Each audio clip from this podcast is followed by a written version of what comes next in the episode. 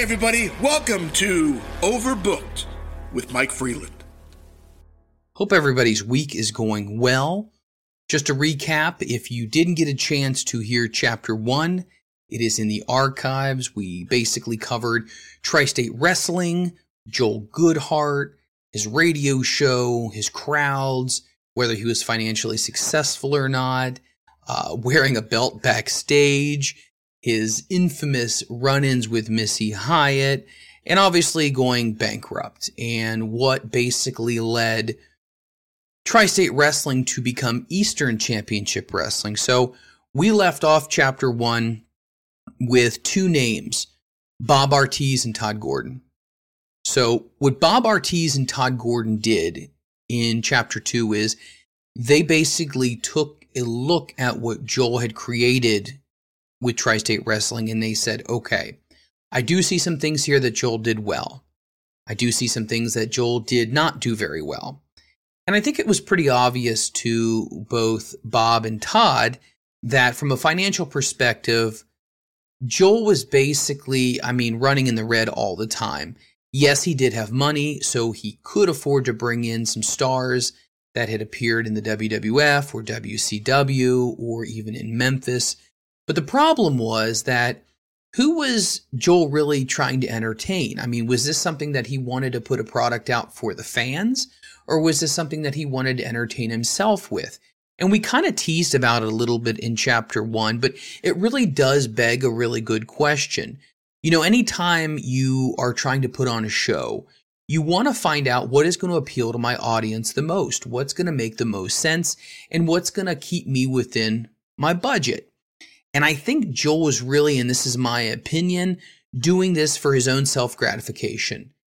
And nothing is necessarily wrong with that if you have the capital to do these kinds of things, but he didn't. And he burned through a ton of money and he was out of business quickly.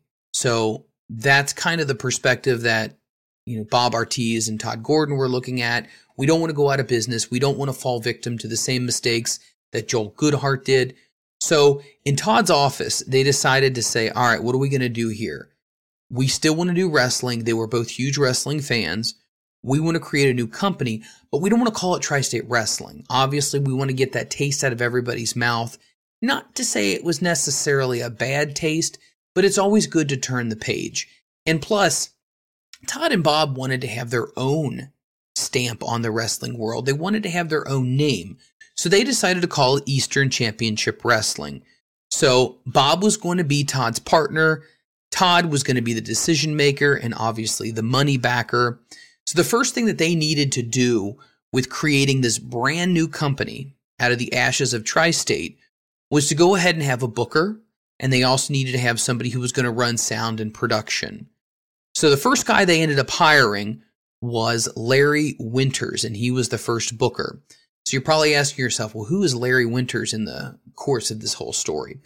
Larry was a local Philadelphia wrestler who did work under Joel he had a good relationship with Todd Gordon and Bob Artese, and he still wanted to be a part of this brand new project that Artese and Gordon were trying to put together. They liked him, they liked some of his ideas, so Larry got pegged to be the booker. Then there was a guy by the name of Steve Truitt. Now, Steve Truitt came in, obviously, and met with Todd and Bob, and he was the guy who was going to run the sound for the shows that they were going to eventually run under the banner of Eastern Championship Wrestling. So he was going to be their production guy. So right off the bat, they already have a booker and they already have a production guy, which is good. You, you need to have the stable foundation of these things before you do anything more. So when it came to the vision that Todd had, and, and we talked about how there was a clash of philosophy, maybe not necessarily just with spending money, but also with handling talent. So here were some of their bullet point goals that they went over in Todd's office. We want to spend less money. We want to use more local guys. We do want to have a smaller venue. We can occasionally bring in a star, but we have to make sure that there's a reason to bring in that star.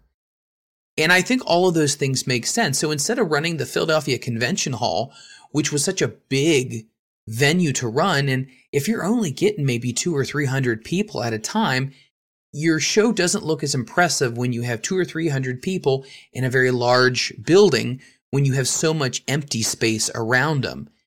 So I think Todd wanted the perception of the new company to seem like it was more packed, more filled.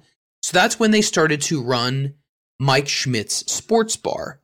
Now they ran Mike Schmidt's Sports Bar and it only held about 250 people, but that was fine because if we look back into chapter one, you know, Joel was running some shows that had over a thousand people, but he was also running a lot of shows that had right around 300, maybe 400. So running Mike Schmidt Sports Bar wasn't a bad idea. If you can get 250 people in there, that's good. Instead of having, you know, bleachers or having steel chairs, they would have high top tables that would surround the ring so people obviously could so eat and drink and still enjoy the show.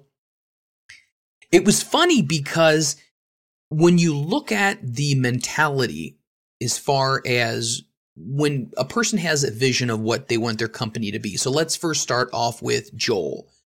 Joel wanted to use a lot of guys that were already known guys when it came to tri state wrestling. So he's bringing in these guys, he's paying them a lot of money. Well, Todd Gordon's vision of what he wanted to make Eastern Championship Wrestling was basically 70s and 80s style wrestling and that was verified by Bill Apter and Bill basically said and I'm and I'm paraphrasing that Gordon's vision of it was what he knew as a fan which I mean I don't blame him for that I mean we want to emulate things that we like so that's what he wanted to do so getting to the vision that Todd had, he was using more local guys. So the roster had guys like Rockin' Rebel and Johnny Hotbody and Tony Stetson, and obviously the Sandman was, was there. So you still had the local guys who obviously weren't going to cost as much money to run the shows. And yeah, they would bring in a guy every once in a while, but they were happy with Mike Schmidt Sports Bar because it looked really, really good. So as time kind of goes on here, Todd gets an opportunity to go ahead and shoot a pilot for a TV show. So they go ahead and they shoot a pilot. Not really sure what was going to come of this, but the television network in Philadelphia, Prism, had a time slot open. They were looking for some type of program, and they immediately decided to take on Eastern Championship Wrestling. So now Todd has an outlet to air his program, which once again is a step up from what Joel had. Joel didn't have television access. He was really relying on people to show up to his supercard shows. So Todd has a booker and Larry Winters. He's got a business partner in Bob Artese. He's got Steve Truitt, who's running production. He's moved into a smaller venue, which is Mike Schmidt Sports Bar. He shot a pilot for uh, a television network, and now he's ended up getting the contract for that. So this was really, really good. So Todd now decides, well, man, we got to come up with who's going to be our voice of our show. Well, it was kind of a roundtable uh, discussion, which everyone sat down and they decided, well, who would be the best? So the first guy they brought in was someone by the name of Dick Graham. Now, Dick Graham called matches for the WWF up in Philadelphia. They thought, man, let's bring in Dick. Dick has experience with wrestling, obviously worked for the World Wrestling Federation and Dick just, it didn't work out. So Dick didn't work out. So they brought in a guy by the name of Bob Smith. So Bob Smith actually was working for Wrestling Illustrated magazine at the time. So they thought, man, he's got some experience. He obviously works within the industry already. Let's see if Bob's going to work out. Well, Bob didn't quite work out the way that they were hoping for. So next, they bring in a guy by the name of Stevie Wonderful. So Stevie Wonderful was pegged to be the color guy and commentator. So they were hoping that that was finally going to stick. Maybe the third time is the charm. Well, we're kind of jumping ahead here in the timeline, but Stevie Wonderful was actually fired on air. It was a work by Paul Heyman, who came out and then at that time became the voice of Eastern Championship Wrestling. Now, we are definitely going down the timeline a little bit uh, prematurely, but Dick Graham, Bob Smith, Stevie Wonderful, and then obviously Paul Heyman. And then we'll eventually get to the most recognized voice in ECW, which would have been Joey Styles. So let's kind of pause here for a second and let's kind of talk about what was really kind of going on with ECW. Now, with Joel, Joel really liked to emulate the Southern style of wrestling. So, if a lot of people are not really quite sure, in the different territories in the 70s and in the 80s, you had different territories, and each territory had its own distinct style. You know, in the Northeast, you'd have one type of style. In the South, you'd have another type of style. So the Northeast, I mean, you could have two guys go at it and they could do a Broadway. Um, you could obviously have two guys do these long matches in the Carolinas. But when it came down to the Southern wrestling, it was a lot more violent. It was a lot more uh, aggressive. There was more blood that was used. And that kind of starts to tap into what is now looked upon as being hardcore, which is the weapons, the blood, the tables, all of that kind of stuff. So when you think about hardcore, I want to bring up a name that is going to become very important as we go along in our story, and that is Onita. So if you're not familiar with Onita, definitely recommend uh, going ahead and looking him up. There is a fantastic um, series of videos on YouTube that talks about FMW, and it talks about the history of FMW. And so if you want to, FMW, Frontier Martial Arts Wrestling, is really one of the pioneers when it came to this, and Onita had a lot to do with that. So Onita was actually the first graduate of Giant Baba's dojo, and he was going to be the star of All Japan Pro Wrestling, which was actually the counterpoint to New Japan Pro Wrestling. So you had one group who did New Japan, you had one group that did All Japan, and they very rarely crossed promotions and worked for each other. You might be asking yourself, well, what does it have to do with ECW? Well, New Japan Pro Wrestling was a lot more on the technical side. It was looked more as a sport. And then you had All Japan, which was a lot more violent. There was more weapons that were involved. It was a lot of what would become ECW. So you're starting to understand where some of these early influences on what would become ECW would happen already in Japan. And with Japan, Onita was actually uh, a big fan of Terry Funk. So Onita is wrestling in All Japan Pro Wrestling for Baba. Onita ends up getting injured. He injures his knee. He rehabs his knee. He comes back. He, he's never quite the same. Unfortunately, Baba has to let him go. That was supposed to be, like I said, the figure piece of his company. So he lets him go. Onita has a relationship with Funk. Onita flies over to the United States and he ends up having some time spent with Funk on his ranch. Now, Baba was so high on Onita that between Japan and the Carolinas, those two would come over quite frequently, and obviously, talent from the Carolinas and the Crockett's would go over to Japan as well. So, Baba had really invested a lot of time and a lot of money in Onita, but when he got injured, he wasn't able really to perform at the high level. He let him go. Getting back to it. Onita is now in the United States. He's hanging out with Terry Funk on his ranch and he's starting to learn from the Funk family about the style of Southern wrestling, specifically in Memphis. And that's when Onita obviously gets more of an idea of, man, when I go back to Japan, maybe I want to do something a little bit different. Obviously, I'm not going back to All Japan Pro Wrestling, so he decided to create FMW, which was the fire, the barbed wire, the explosive, all of that kind of stuff. So now you're kind of kind of seeing the transition of where we are at this time. So you see, obviously, Japan was ahead of itself when it came to hardcore wrestling as a spectacle because it really wasn't happening very much in the United States.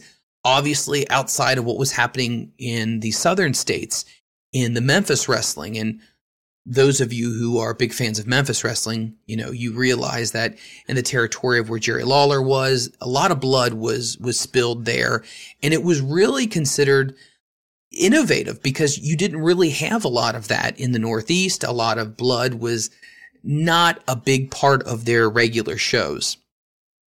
So jumping back into Eastern Championship Wrestling here in 1993, just to give you an idea of who was on the roster at the time for Bob Artese and Todd Gordon. You had Jimmy Snuka. You had Don Muraco, You had tons of local guys such as Super Destroyers, JT Smith, Tony Stetson, and the other names that I had mentioned in chapter one as well. But right now, they were still staying pretty consistent with around 200 to 500 people coming to their shows. So at this point in time, Todd Gordon decides, well, we're starting to outgrow Mike Schmidt Sports Bar. We do have an outlet for a television show.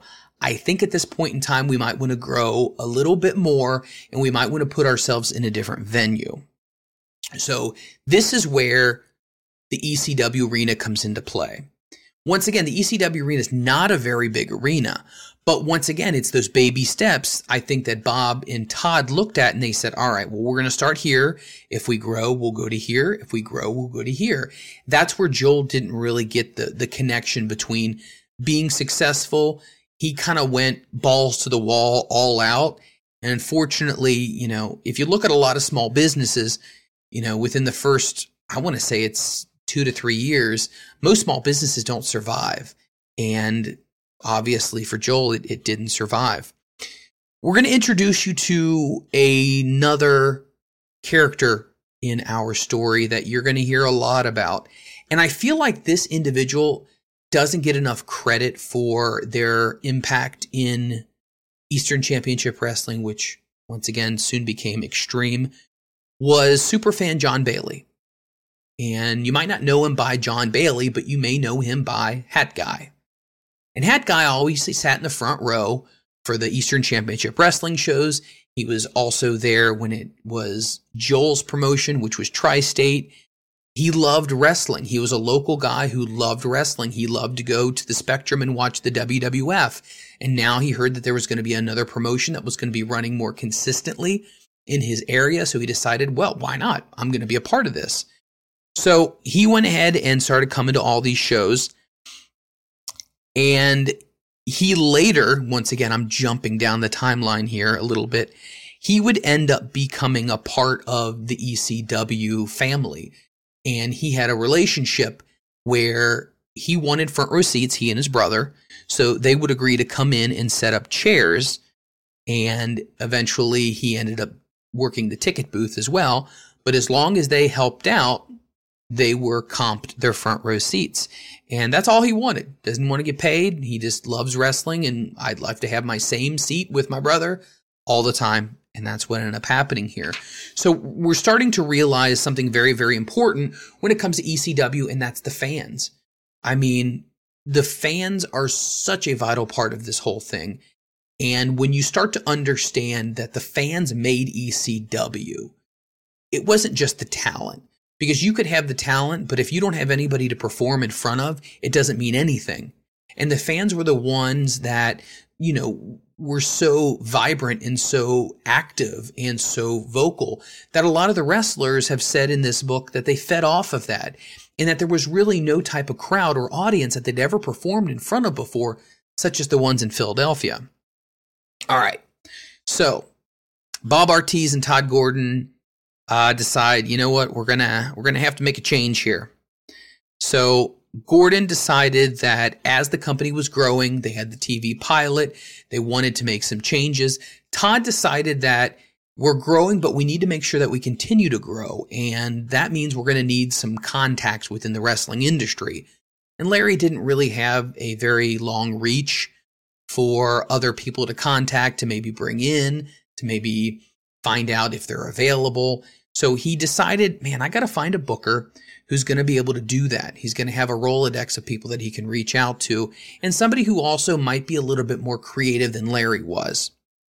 So when we go into chapter three, this is when we are introduced for the very first time to Eddie Gilbert.